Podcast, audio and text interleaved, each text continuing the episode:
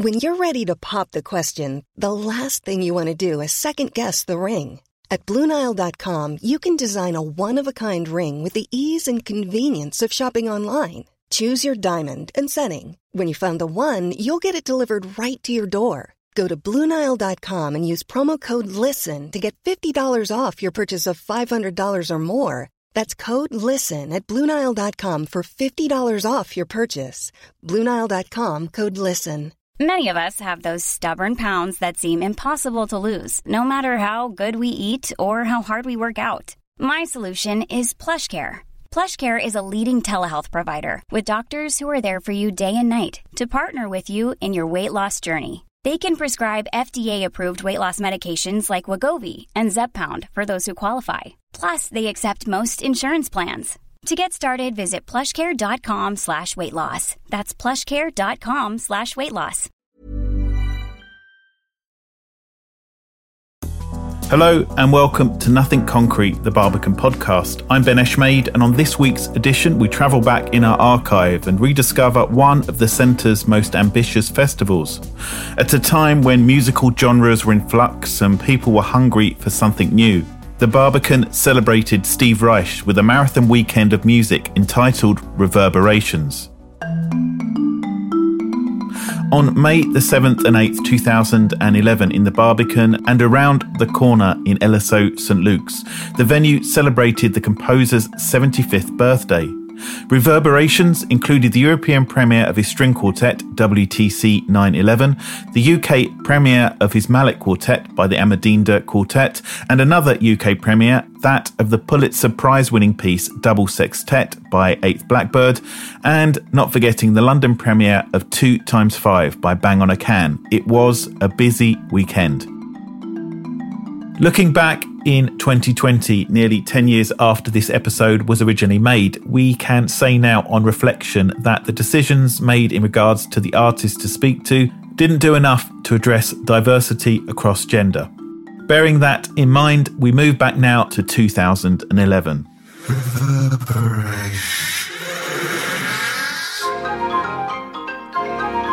In Reverberations, the influence of Steve Reich, we weave together a tapestry of words, sounds, and ideas from some of the artists that travelled from across the world to be part of this weekend. We focus on how they were indebted or influenced by minimalism, including contributions from David Harrington from the Kronos Quartet. I, I just thought it would be interesting. I mean, you know, this is his 75th year. Um, could he write a bookend to different trains? I had no idea what that might mean. Bryce Dessner of Clogs and the National. You know, the number of kind of like really seminal works where he's, you know, done something that no one had done before is, is it's kind of shocking. Owen Pallett. I, well, I would walk 10 miles to see any new piece of Steve. Tyondai Braxton. I think history will be very kind to him um, in the sense of what he's brought to the table. And of course, Steve Reich himself. Greater composers than I have died unknown and unloved. Fortunately, um, there's a there's a large chunk of the musical community, both classical and popular, seems to enjoy it and uh, and to think about it. You know, I, I all I can say is I'm very fortunate.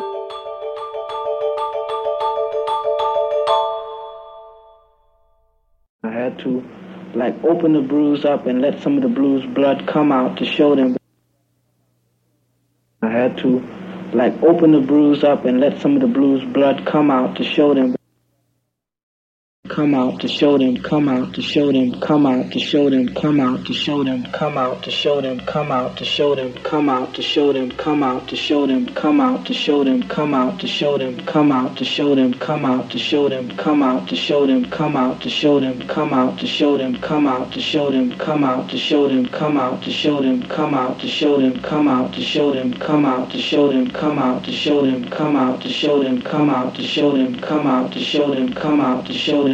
come out to show them, come out to show them, come out to show them, come out to show them, come out to show them, come out to show them, come out to show them, come out to show them, come out to show them, come out to show them, come out to show them, come out to show them, come out to show them, come out to show them, come out to show them, come out to show them, come out. Let's first start with a few other artists who are at the fringes of this series, but whose music has now very much entered the mainstream, starting with composer Max Richter, who first encountered Reich's music via his milkman. All, all the kind of my first sort of new music hearing was really via our milkman, who was um, kind of really uh, into experimental music and was a sort of musician himself. And, and he used to drop in uh, Philip Glass vinyl uh, and early Reich records and early ECM and stuff with the milk. And so when I was a teenager, I was getting all this amazing new music kind of delivered, which was fantastic. So I came across this stuff really quite early on.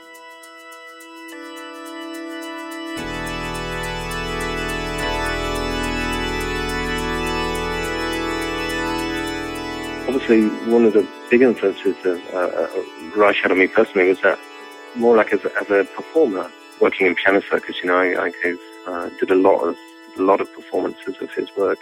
It's in the hundreds, I think. Um, a lot of six pianos, the sextet, all the percussion pieces, you know, anything with a keyboard in it, basically. Um, four organs. We played, we played, you know, just for years and years and years. And so I kind of got to know it really from the inside. And also thinking about, you know, his band and the whole idea of a composer having a band. Obviously, and Glass and these guys were sort of doing this really way back. You know, now that so many composers have their own groups are playing their own material, it, it seems kind of an obvious thing to do, but really it was brand new. And the idea of sort of taking your music on the road, it, it was kind of a revolution.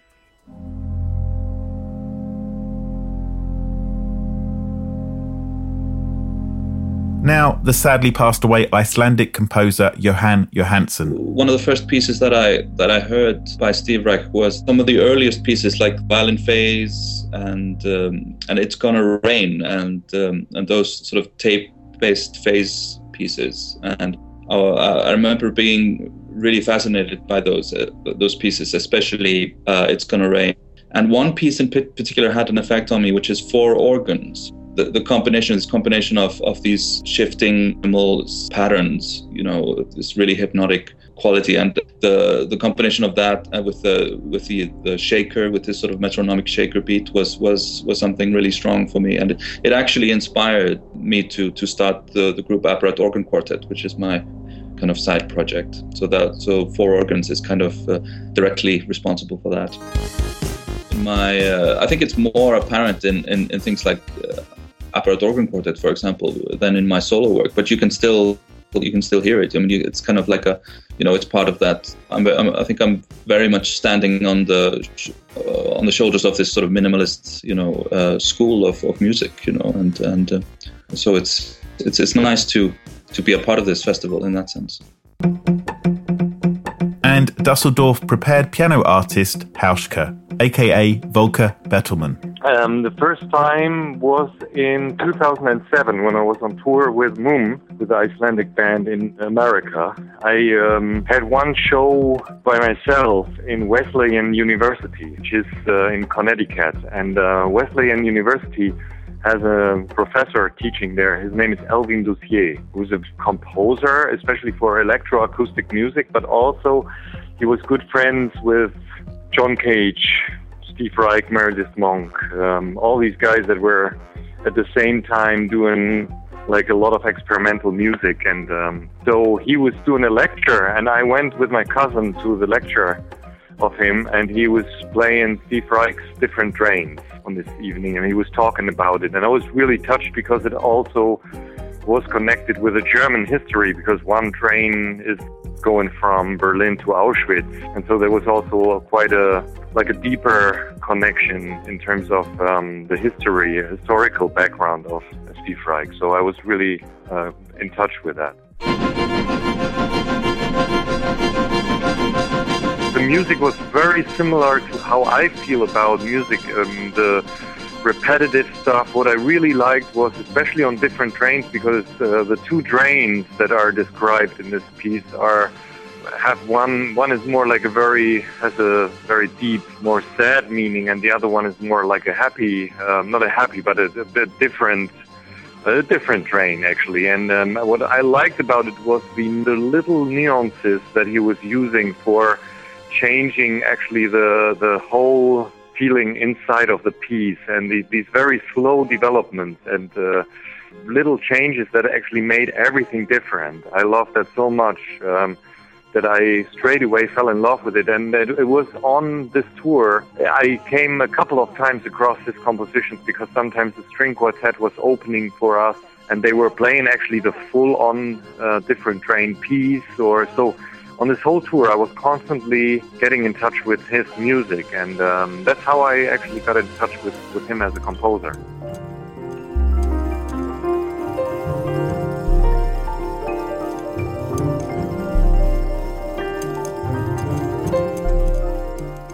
If I want to celebrate my 75th birthday in, uh, in uh, 25 30 years.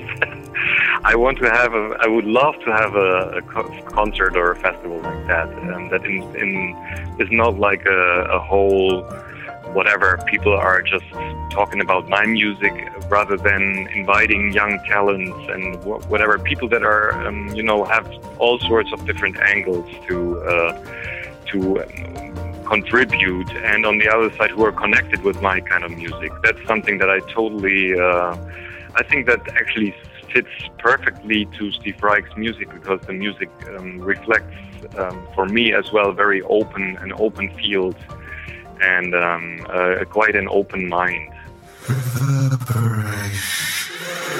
Next, on this edition, we talk to David Harrington, the founder of one, if not the most important ensemble to champion Steve Reich's music, the Kronos Quartet. The quartet premiered his new work, WTC 911, a continuation or a bookend to the ideas started in different trains. They performed this alongside work by Scott Johnson, Michael Gordon, and Bryce Dessner, who we'll hear from later. So I caught up with David Harrington and asked him about the impact Steve Reich's music has had on him and the quartet. The first that I heard of Steve's was uh, music for 18 musicians. And, and that piece just blew me away. I, I remember uh, when my children were very small playing that uh, frequently in the house, and uh, it, it was just perfect and wonderful. Eventually, Steve came to San Francisco and he and I met. And uh, at that point, he had not written any string quartet music and didn't really seem interested in, in writing any. But he said, you know, it'd be it'd be cool with him if we wanted to play uh, Vermont Counterpoint, which is the flute piece, and, and uh, you know make a version for ourselves. And so I looked at the score, and it, it just didn't seem like it was a, a piece for us. But in the meantime, we we started playing clapping music, and in fact, we opened a, a concert in San Francisco with clapping music. And uh, you know that piece, don't you?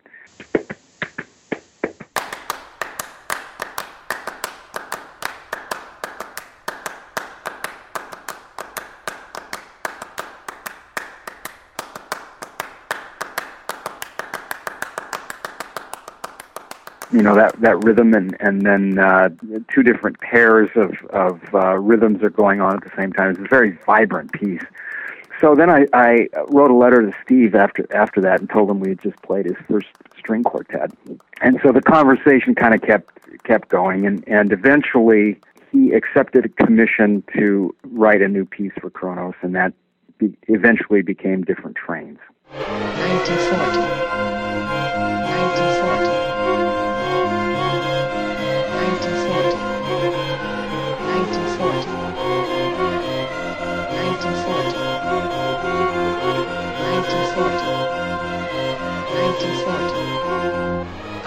I mean, it's, it's hard for me to imagine our concerts and, and the, the form that they've taken and much of the music that has been written for us since 1988 without different trains.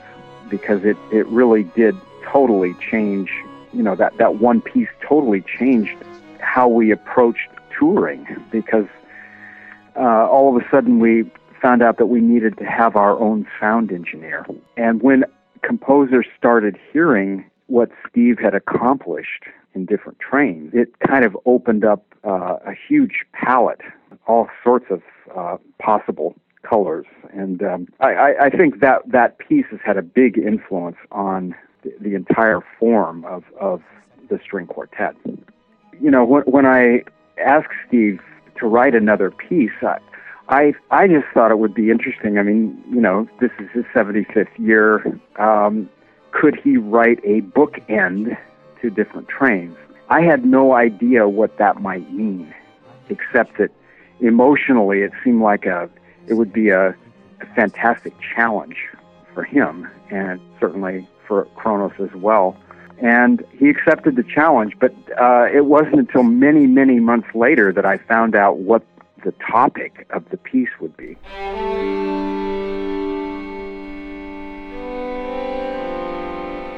More background now from the composer. It was only uh, because David Harrington of the Kronos Quartet said, you know, we'd like to have you write another piece that uses pre recorded voices that I began thinking, well, I, I had no idea what the voices would be.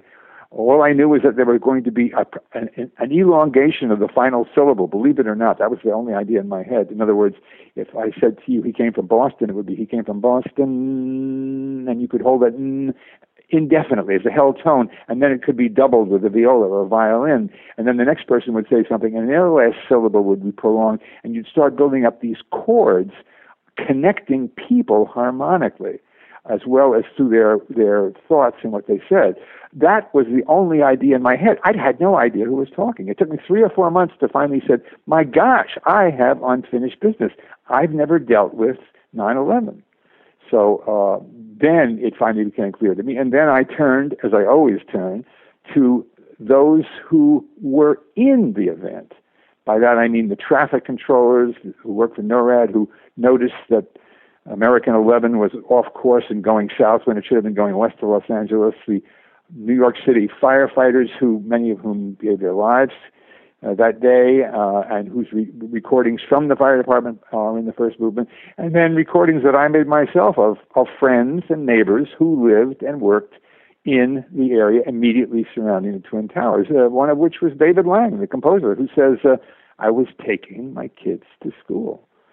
Um, so it's a way of working, which I worked in before in different trains and in the cave and in Three Tales, where the people who are involved in a situation can convey the um, the truth of that situation in a way that no one else can, and they can furnish the uh, the uh, the melodic uh, the the melodies of their voices become the true expression of that event, and I am enabled to be guided uh, in the right direction.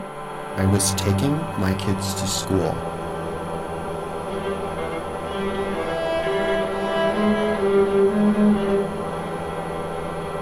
the first plane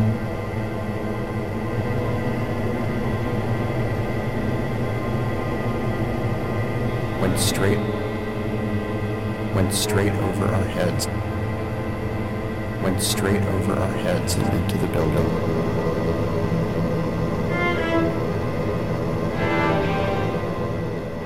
What was the reaction to WTC 911 when you performed it earlier this year? The reaction has been one of, I mean, it, it's stunning in, in, in the, the sense that you, you're you're kind of you almost can't believe that this that you're reliving that day in in a concert environment. That I, that's the feeling I get anyway. And um, so far, uh, we've had three performances it, it's a major addition to, to our work. There, there's not even any question about that. I've always thought performing Steve Reich's music from an outsider's point of view seems challenging mentally and physically. How have you adapted? How have you approached this over the years? Well, I, uh, Steve and I did a talk the other night in in uh, North Carolina, and I told him something I don't think I'd ever mentioned before, and that is that every time I play different trains, I get this pain in my hand. It's kind of this residual. I, I don't know what you call it, but it, it you know, amputees get it.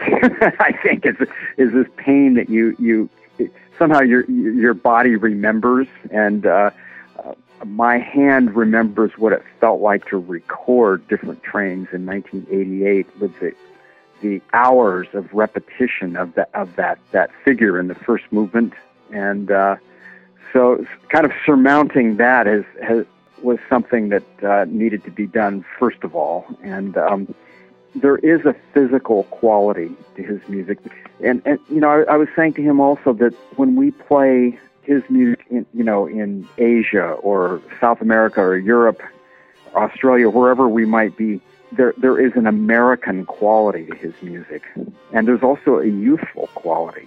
Uh, he's a very youthful 75, by the way, and uh, it's quite unique in, in music, I would say. What's the process between you and Steve when composing something such as this new work? Well, the, the, the thing to know about Steve's pieces for Kronos is that we can't perform them until we've recorded them. And so the actual recording that eventually became the CD of different trains, for example, was recorded before the world premiere. And the same thing is true of WTC 911. So about, gee, it would have been two months ago now, we were in the recording studio in San Francisco recording together. The recording studio becomes part of the composition. I mean, the, the, the, act of recording is, there were a lot of things that got decided in, in the uh, recording sessions uh, that had been left kind of up in the air in, in the composition of the piece, and including uh, a number of the rhythms that we play, because uh, these rhythms are vocal rhythms, and, and so how to notate them is really, really sometimes very complex, and sometimes it, it's almost unnotatable, and, and you have to just figure it out. And uh, and there was there were issues of scoring and uh, the the kind of bow stroke that we might use and dynamics and and and so it's kind of like fresco. The you know the the the final. Uh, uh, um, really essential touches are made uh, in, in the, the recording session.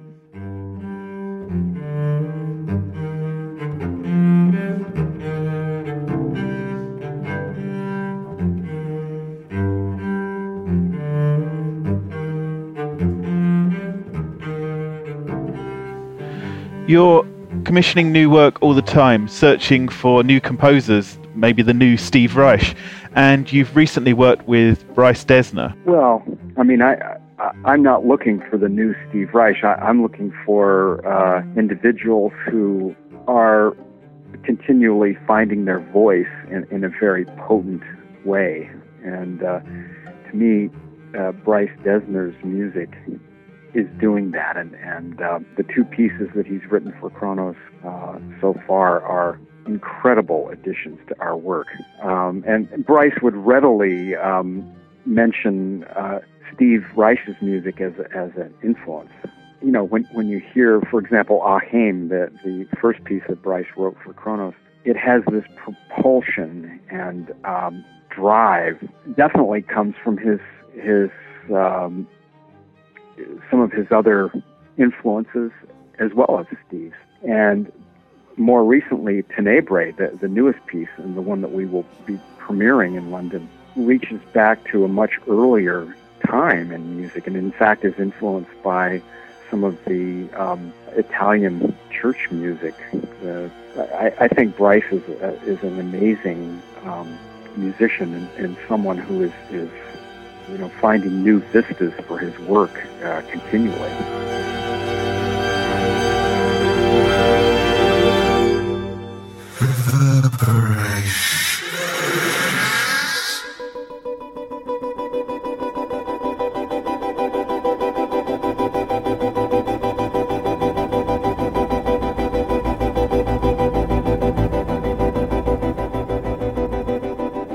There you had David Harrington from the Kronos Quartet talking about reverberations.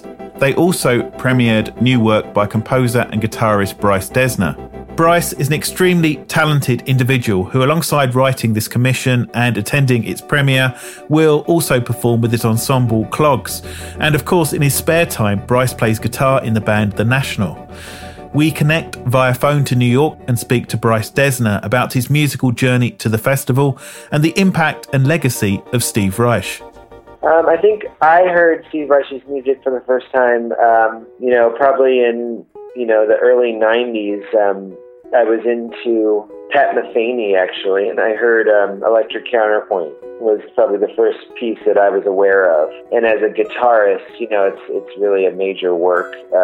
Play the electric guitar and such an incredible piece. So that was my first introduction and you know, I, I ended up studying um, you know composition and guitar in, in in school and in graduate school. So for my generation, you know, the music of Steve Reich has become incredibly important. I think you know I've talked to Steve about it, and I think when he was coming up in the '60s, there were very few people who could even play his music. Where now that what has become you know, what at that point was so challenging and, and, and kind of radical in terms of his approach has now become really, you know, in a, in a way you could call it part of the canon of like, you know, music that everyone has to learn. So um, that's that's the difference. And I think, you know, I'm definitely part of the generation of people where it's the music of Steve Reich has had tremendous influence.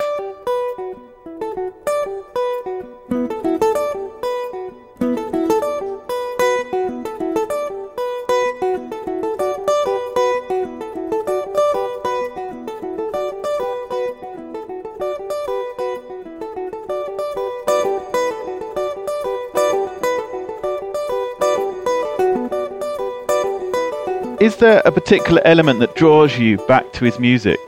I would say that it's um, the big, you know, if I had to say that simply, like simply put, I think it's, you know, Steve's use of rhythm is so inventive and so detailed that, you know, for a kind of, for the current era of artists and people who've grown up, you know, largely listening to rock music where, you know, kind of steady tempo and repetitive patterns are part of the language. The number of times he's, you know, the number of kind of like really seminal works where he's, you know, you know, done something that no one had done before. It's, it's kind of shocking the number of influential pieces like that that there are.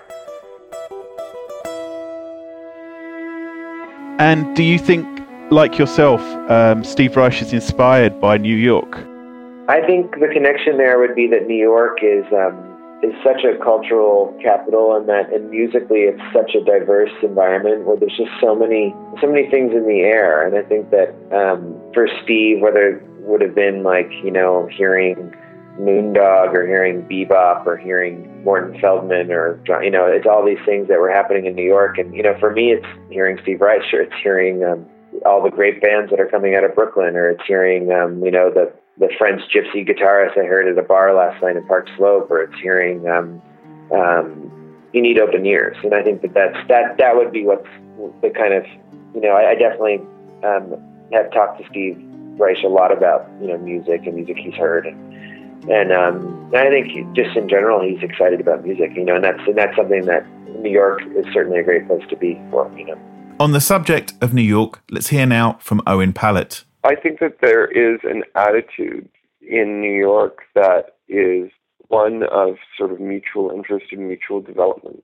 In terms of kind of like a cross the crossover between pop music and you know so-called highbrow music, I I uh, I don't think that it's anything new. I think that it, I think that the advent of the recorded medium kind of made things appear separate for a while, but it's really not the case. Like I think that all of a sudden that records were created and then records became something you could sell then all of a sudden, you know, there was like all this experimentation going on with like what these records were going to sound like and sort of like, you know, the look, what a guy looks like and how he's in this, this sort of posture of this music. But uh, meanwhile, you know, you know, the modernists were kind of like still really into what was happening in concert music. So, anyways, I, but I don't think that there's any real separation. I just think that New York is just a really fertile scene and that you know a large part of that had to do with the composers there in the 60s and 70s, the so-called downtown composers, you know that Reich was a part of, and really making an effort to kind of separate, uh, you know, new music scene from being strictly existing in the academic sense. You know what I mean? Uh, you know, for instance, in New York, uh, with certain venues, certain uptown venues, you still get people relating to you like like it's 30 or even 40 years ago. you know, where it's kind of forgetting that someone like Steve Reich was even there in a way where they're saying, "Oh, well, you're you're a rock guitar player, but you're right," you know, and it's like um, you know, trying to kind of maybe pigeonhole things into being um, more square or simpler than they are when actually like you know as steve puts it it's like the music is in the air and it's been in the air for quite some time and and the, the, the, the boundaries the, between these things are, are quite porous, where you have someone like me who's classically trained, you know, where I, I grew up you know, playing classical guitar and I read music well and I can play chamber music and I can write a string quartet and, and I don't lose sleep over the fact that that's, there's, there's a kind of multiple identity in that. I think Steve Reich is really kind of like he just bulldozed all those walls. He just said, you know what, we're you know we're moving on here, and and I think that that his music kind of um, is a rallying point for musicians from all all over the place. You know, stylistically. I just found out there's a I run a small festival myself called Music Now every spring, and there's a great band called Megafaun that's from Raleigh, North Carolina, that are just incredible singers and musicians, and they. Um, someone just took a picture of Brad, who's, a, who's the, the leader of Megafaun's arm, and it's a it's a, a Steve Reich tattoo on his arm. it's the diagram for um, how the musicians should be laid out in drumming, and it was a really an interesting, just kind of anecdote about how now, this music is universal, and it's not necessarily about one kind of kind of ghettoized academic corner. So I like to say that that new music is often often kind of feudal, where you have these sort of like these. You know, if you listen to Tyondai Braxton's music, who I love, it's wildly creative and extremely different from anything I've done. And I think that's a, a good sign that actually these things are articulating themselves in diverse ways and and finally, can you tell me about um, your involvement and Clogs' involvement over the weekend? Clogs is performing two concerts. The first one is at St. Luke's on the 7th, and then I'll feature some older works written for the quartet of Clogs, which is, you know, the, the four of us. So some, some music off Lantern, which is our fourth record, and has um, features bassoon and viola, and I'm playing electric guitar, and then there's all, all different kinds of percussion.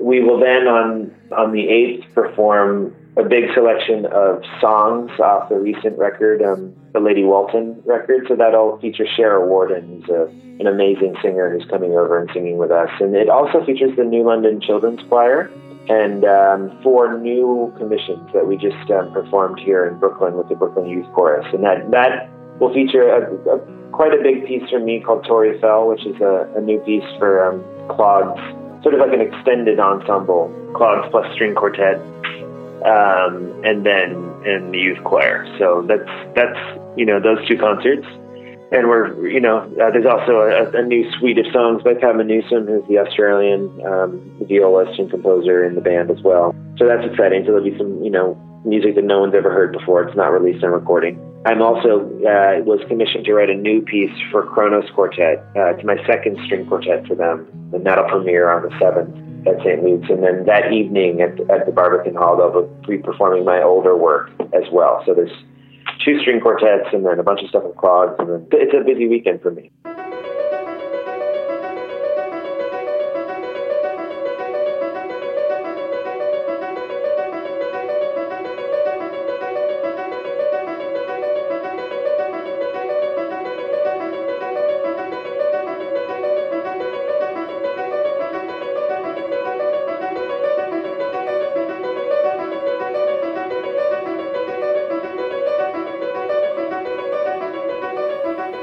Next, on this Reverberations edition of the Nothing Concrete podcast, let's spend some more time with violinist, singer, and composer Owen Pallett.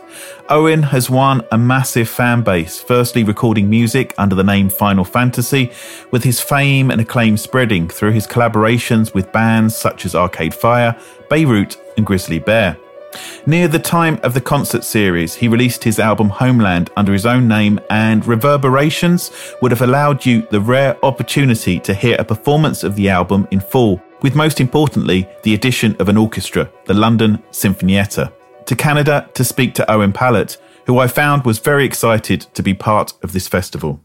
Absolutely, yeah. It's a, it's a real honor. I'm really uh, excited to be uh, playing with the uh, London Sinfonietta and in the uh, in the Barbican space. I mean, I've been to see a few con- quite a few concerts there when uh, in the few times that I've been in London. You know, so it's exciting. But I get excited with the opportunity to play with any sort of orchestra. You know, it's really a, it's really a privilege for me. Crosser of the short list. My blood is a red-winged bird. I was reading your father was an organist. Was music always there? Was it always going to be the path for you?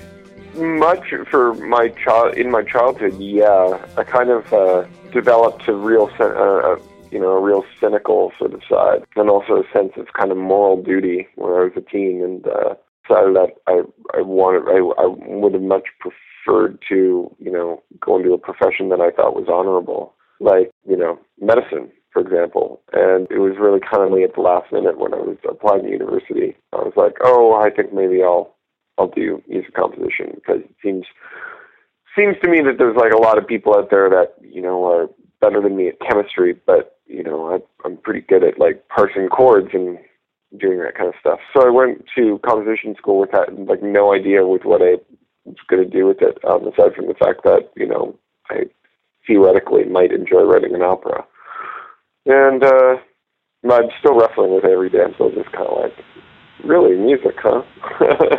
I feel like there's so many more th- more worthwhile things you can do with one's life, but have you had the chance to perform Heartland with an orchestra before? Not uh, in its complete format. I, uh, I've kind of done, you know, certain songs just like fit really well, but then there's other songs on the record that, that are long or really rhythmically complicated that um, I haven't really had the guts to kind of actually try and do with a bunch of musicians. So you know, I've I've been working to get a band together for it because uh, I kind of need to have like some of the musicians uh, who are really really familiar with the songs to really kind of pull it off. Could you talk about the themes and stories which run through the album? There is a narrative, yeah, but I I've really made an effort to kind of downplay it. You know, like right from the very beginning when the record came out, I was like, I don't want to actually talk about it just because I feel that it kind of explains itself just uh, in the listening to the record.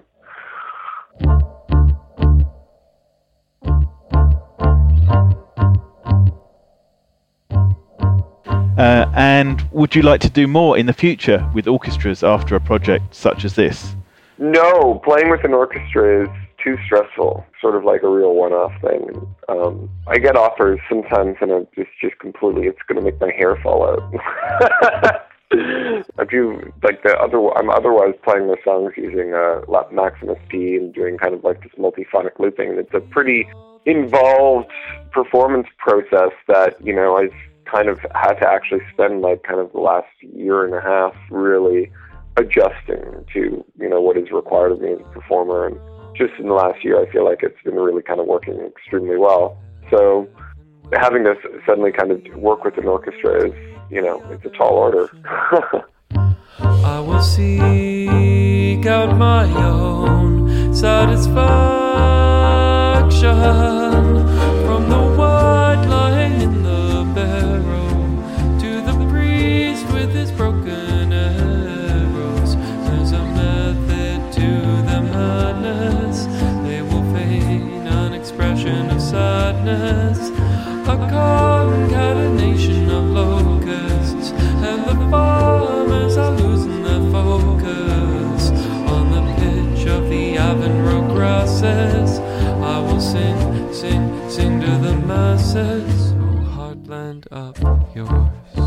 And are you looking forward to any other performance at Reverberations? Well, I am most, I'm really, really excited about uh, the Reich works that are on my program, but I'm actually extremely, extremely huge fan of Julia Wolfe, and I'm really excited that uh, I'm going to be able to see her work.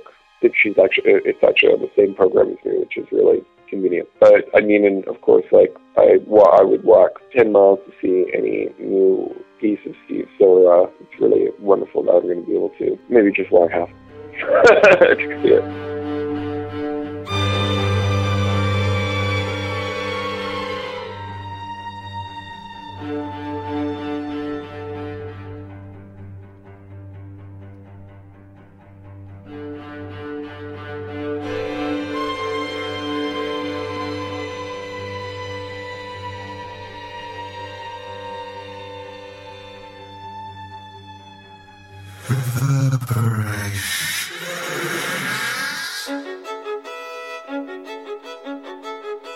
Thanks to Owen for speaking to us. Just one more interview before we get round to speaking to the composer whose music powers the festival, Steve Reich himself.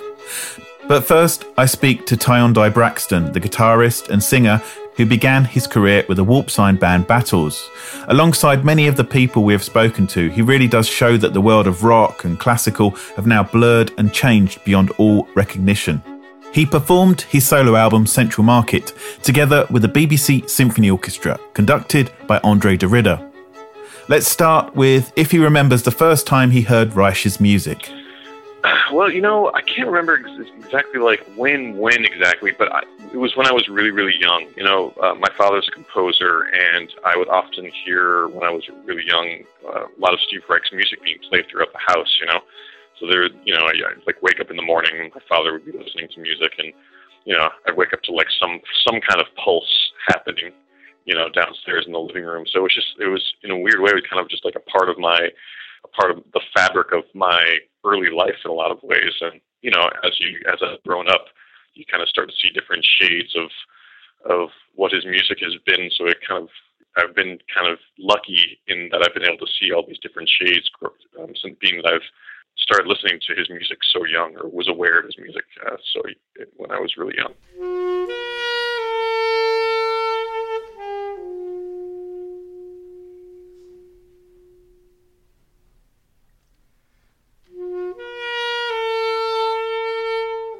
Tyondai, um, it may be obvious, but was your father a big influence on you? Yeah, yeah, you know, um, it's always inspiring to see someone have, you know, a deep passion and a, and a deep enthusiasm about something, and when that person is also your father, you know, you, you're suddenly you're in this environment where you have a your blood relative showing you that life could be lived in this kind of way and that look how exciting all these things are.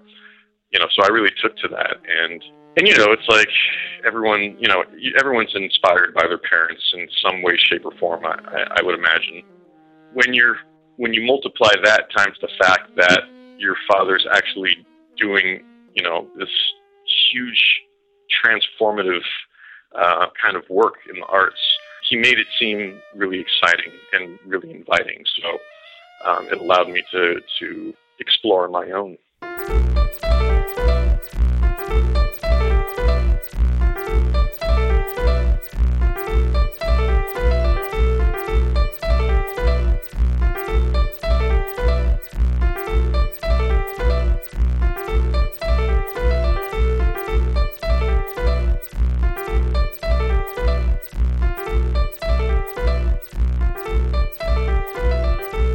Think it's fair to say rhythm or the sense of pulse seems to be important in your work and was with the band Battles. Yeah, I mean, well, in the sense that it's very loop based. Um, you know, when I was when I was in like high school and college, I was in a bunch of rock bands and a bunch of kind of like really ambitious, kind of progressive bands. You know, that were that might have been more ambitious than we were actually good. You know, but at the same time, I really appreciated the camaraderie between you know me and, and the people that I was playing with. When those bands ended, I realized how fragile uh, a band is, and I really wanted to find a way to be able to generate music myself and be able to you know continue on with my own work without having to rely on people. So I kind of stumbled upon. I bought a digital delay pedal and. I realized that if you have the feedback knob turned all the way up, it could kind of repeat almost indefinitely. And yeah, so I started to kind of find myself in repetition and in loops, and I, you know, it, was it was happenstance on one on one side of the spectrum. On the other side, um, it really did feed into my love for a pulse and some kind of rhythmic generation. And it also allowed me to, once I laid down some like a, a part or so, I, I'd have to kind of come up with some kind of instant counterpoint.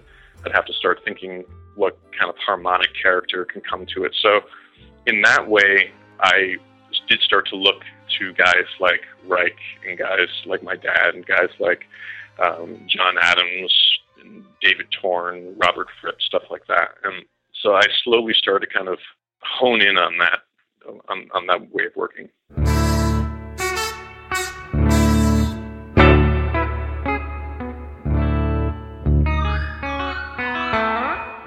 Is it fair to say, from your perspective, the lines between rock, prog rock, and contemporary classical are now feel not there or blurred? Well, you know, I feel like I don't have the perspective yet to say what I've blurred together. I, you know, it's like I, I, I think other composers would agree with this when I say that the kind of music that I write is just a, is a product of my interests. And, you know, I don't just listen to classical music or just rock music or just this or that. You know, I'm open to absorbing all different types of music. And, you know, over my 32 years, I've had my obsessions with this and that and the other thing. So I hear those things that I've gone through in the music. And, you know, I, those qualities are there of rock music, of classical music, of course. And specifically, are those the main ingredients? I don't. I don't know. I, I guess I don't see it that way, but I guess I can't argue if people say that they do. So, with this solo album, you've had the opportunity to work with an orchestra. What was that like? Yeah, well, it's it's the second solo record I've done, but um, it's the first of its kind. I've never done a. I never actually went out and did a full-on kind of orchestra uh, piece as a record, and yeah, um, I'm I'm going to have that performed. I think we're going to do every piece on the record except kind of the more song like piece called J City. Um, I think every other piece we're going to do. And yeah, it's really, really exciting. You know, we just had, uh, we premiered it here in the States with the Wordless Music Orchestra and um, a core group of musicians, myself. And it went really well. And so I'm really, really thrilled to be able to bring it to, uh, to the UK, especially in the context of a festival like this. And with the BBC Symphony Orchestra, it's a huge honor to be able to work with a group like that.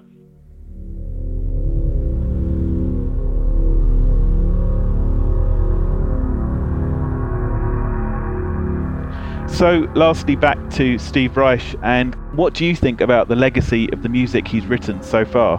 When you when you're talking about Steve Reich, you know this is he's going to be he's going to go down. I mean, he's already gone down in history as one of the most important composers that uh, our craft has been lucky enough to uh, to have, and he he really is a special kind of composer, and I think that I think history will be very kind to him um, in the sense of what he's brought to the table. So he's a real master. You know, he's a he's a master composer. So how do you talk about a master composer? He's I think people recognize his contribution to his craft.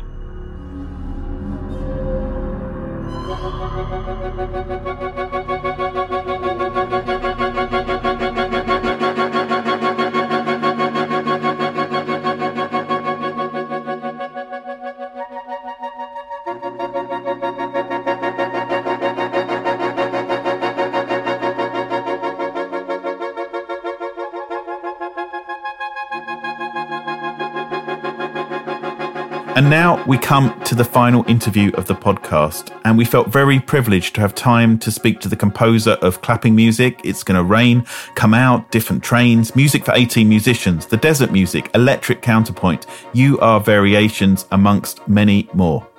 One of the most influential composers in what became described as minimalism. But to start with, who inspired Steve Reich? Well, I think when I first heard The Rite of Spring by Igor Stravinsky at the age of 14, I think that really was the decisive factor in my wanting to become a composer. Uh, that such a thing, that such a work was possible, that such a musical language existed that I was completely unaware of at the time, uh, I think was, uh, if I had to pick one moment in time and say, you know, that's when I wanted to become a composer, that was the moment, and that was the piece, and that was the composer.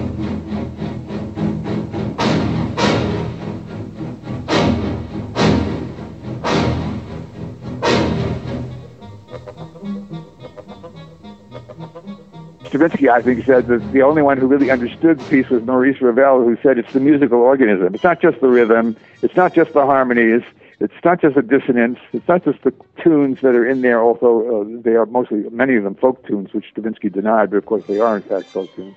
Uh, it's the whole work. I mean, the rhythmic part of it, of course, is what's talked about the most, and of course that did have a big impact on me. But it's just the energy, this organism that exists, uh, which is unlike anything that, which preceded it. Um, is well known fact in, in musical life and musical history, and uh, it just hit me when I was young at 14 and very impressionable and made an enormous impression.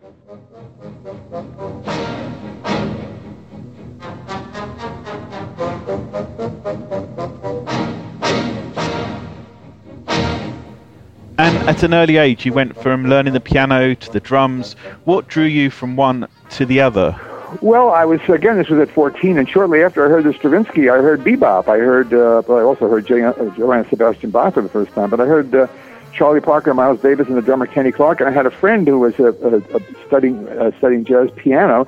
He was way better than I was. He, um, he said, "Well, we you know we ought to start a band." I said, "I'm the drummer," and I began studying with Roland Kohloff, K O H L O F F, who was then uh, the local great drummer uh, and uh, who went on to become the uh, timpanist with the New York Philharmonic. So um, that's at the age of 14. Uh, I not only started listening to a whole bunch of new music, but I started studying percussion formally, and uh, so that was a very important year in my musical development. And I believe you, as a performer, were involved in playing your own music for a long period of time. Yes, I was involved in playing my own music with my own ensemble from 1966 to 2006. That's 40 years. And I still uh, am involved as a guest performer. I played clapping music last week in Amsterdam, and I will join the Ensemble Modern to play uh, music for 18 musicians in a number of European locations, including Bonn and uh, Düsseldorf and uh, Krakow, Poland, amongst others. Oh, and excuse me, at the proms as well. Is it important or interesting to play the music from the sort of inside? Well, I think most of the composers that we quote know and love were involved in the performance of their own music in some way, shape, or form. Stravinsky was a conductor, Bartok was a pianist, Charles Ives was an organist, and a lot of those organ tunes find their way into his music. Aaron Copland was the conductor, John Adams is the conductor, Phil Glass played in his own ensemble, Terry Riley's played in his own ensemble. Uh, I think that this is uh, generally uh, a healthy sign uh, when you're involved in the practical side of it because you learn things uh, from the performance of music that uh, you can only learn that way and which are stand you in very good stead in a practical sense. And basically, uh, good composers are very practical musicians.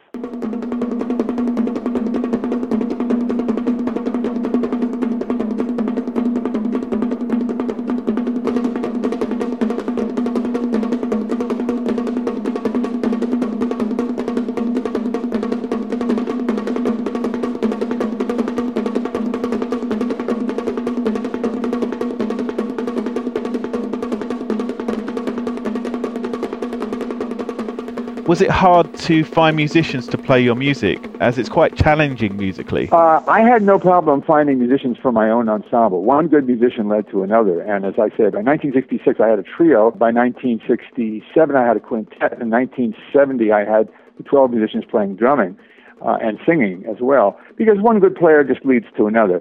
Uh, what you may be referring to is the fact that uh, up through, I would say, the middle 80s, I was very reticent about having other groups outside of my own play my own music uh, because I felt that at that time, as you may or may not remember, uh, music was dominated by the aesthetic of, uh, of Boulez, Stockhausen, Berio, and Cage, where you had uh, a no regular beat, no regular rhythm, no melody of any normal recognizable sort, no uh, harmony of any recognizable sort. And my music uh, relied on all of those. Uh, and a lot of people who were involved in that aesthetic looked at me as a, as a lunatic. I knew that if I entrusted my music to their performance, it would be butchered. So I was held back. Fortunately, by the time uh, I guess uh, uh, one of your countrymen, Bill Colleran, who's no longer with us, took a shine to my music and wanted to publish it for Universal Edition London, and it did publish about five or six of my really early pieces uh, back uh, in the early 1980s. And then in, by 1987, I could sense there was really a, a larger community of people who were going to do very good performances of my music, and that's when I began working with Boosey and Hawkes, and uh, that was one of the best decisions I ever made in my whole life. It's been a, wonderful working relationship with Boosey, and uh, through them, my music is played all over the world. You can go to my website or their website, and you can see hundreds of performances happening. Uh, each year to people that uh, I've never heard of. I mean, some of which I've heard of, but most of which I haven't heard of. And that's wonderful news. I mean, every composer wants to be played. That's that's why you write the music. To see that happening and happening a lot is extremely gratifying. And when were you aware that your music was traveling across the globe to such a big audience? Well, it's all been very gradual. It's all been very gradual. So uh, it, it's uh, perseverance, and uh, also, I mean, I guess I've written by now a number of pieces that are quite different from one another. and then uh, for different kinds of ensembles, there's a lot of vocal music, uh, a lot of uh, instrumental music, some music which still uses pre-recorded electronic material, collaborations with Beryl uh, that are my contributions to musical theater. And so uh, I guess, uh, you know, I mean, obviously there, there are still people who uh, uh, are not uh, particularly fond of what I do, but fortunately, um, there's a there's a large chunk of the musical community, both classical and popular, which is really really seems to enjoy it and and to think about it. And um, you know, I, I all I can say is I'm very fortunate. Greater composers than I have died completely. Un- uh, Bela Bartok died unknown and unloved. I mean, he was a musician's musician, and at, immediately after his death, with the concerto for orchestra, there was a, there was a you know a, a Bartok craze, and he became a you know a, a regular staple of the of the literature. Uh, but it didn't happen in his lifetime. It's you know it, it, it varies enormously from case to case. Stravinsky was a success all his life, so you know every every every composer's uh, career or success or failure uh, is, is quite an individual case.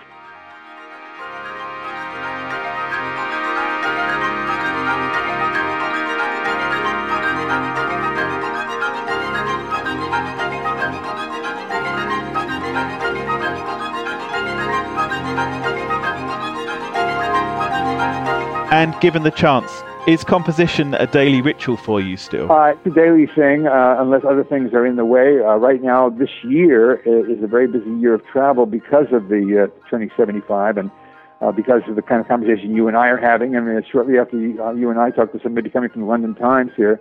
This year, as it was in 2006 when I was 70, there is more concert activity than usual and more travel for me personally, which takes away from the time available to compose. But normally, uh, I would be composing uh, most afternoons and evenings. I'm a, I'm a, I'm a, uh, I'm a, I'm a 12 noon to 12 midnight composer. I'm not a morning type. I have music notebooks that I've worked on since uh, I started composing, and uh, I still use them. But I also use the, the computer, and uh, I use the piano. And um, between uh, the notebooks and the, and the computer and the piano, it gets written.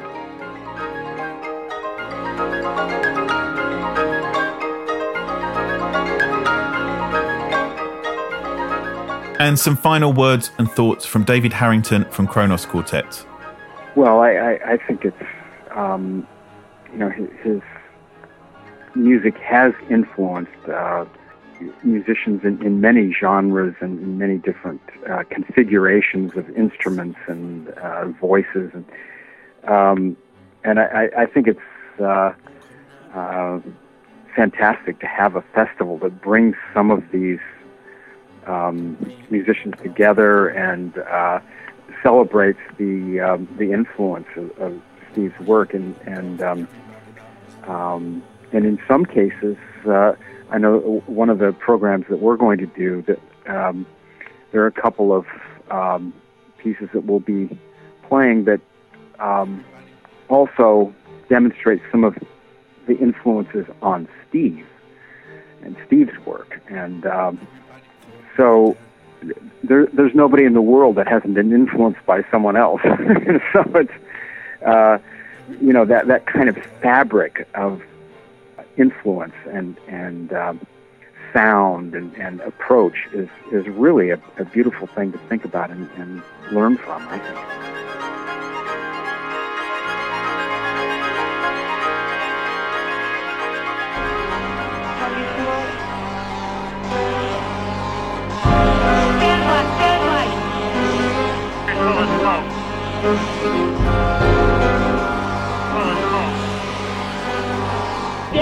The people. He said, after a while, it's going to rain after a while. For 40 days and for 40 nights. And the people didn't believe him. And they began to laugh at him. And they began to mock him. And they began to say, it ain't going to rain.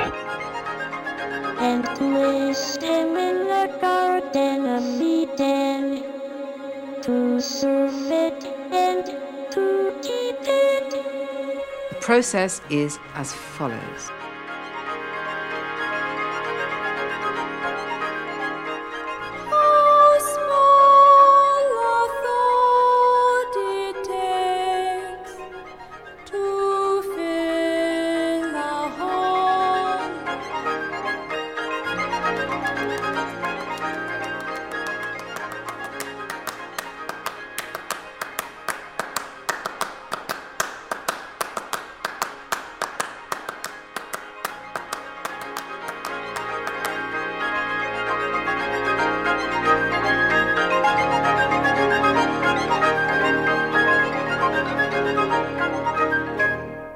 I hope you've enjoyed this special Reverberations archive edition of Nothing Concrete.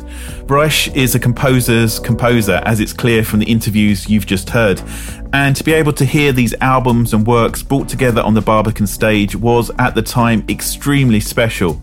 It was a crazy few days of impossible logistics and ambitious performance. My thanks to Oliver Scherer for some extra production on the title jingle. I'm Ben Eshmade. You're listening to an archive edition of Nothing Concrete, the Barbican podcast. It's here to inspire more people to discover and love the arts with weekly episodes of archive finds and theme series. Subscribe to Nothing Concrete on Acast, Spotify, or wherever you find your podcasts. And if you can, leave us a review to help us get the word out.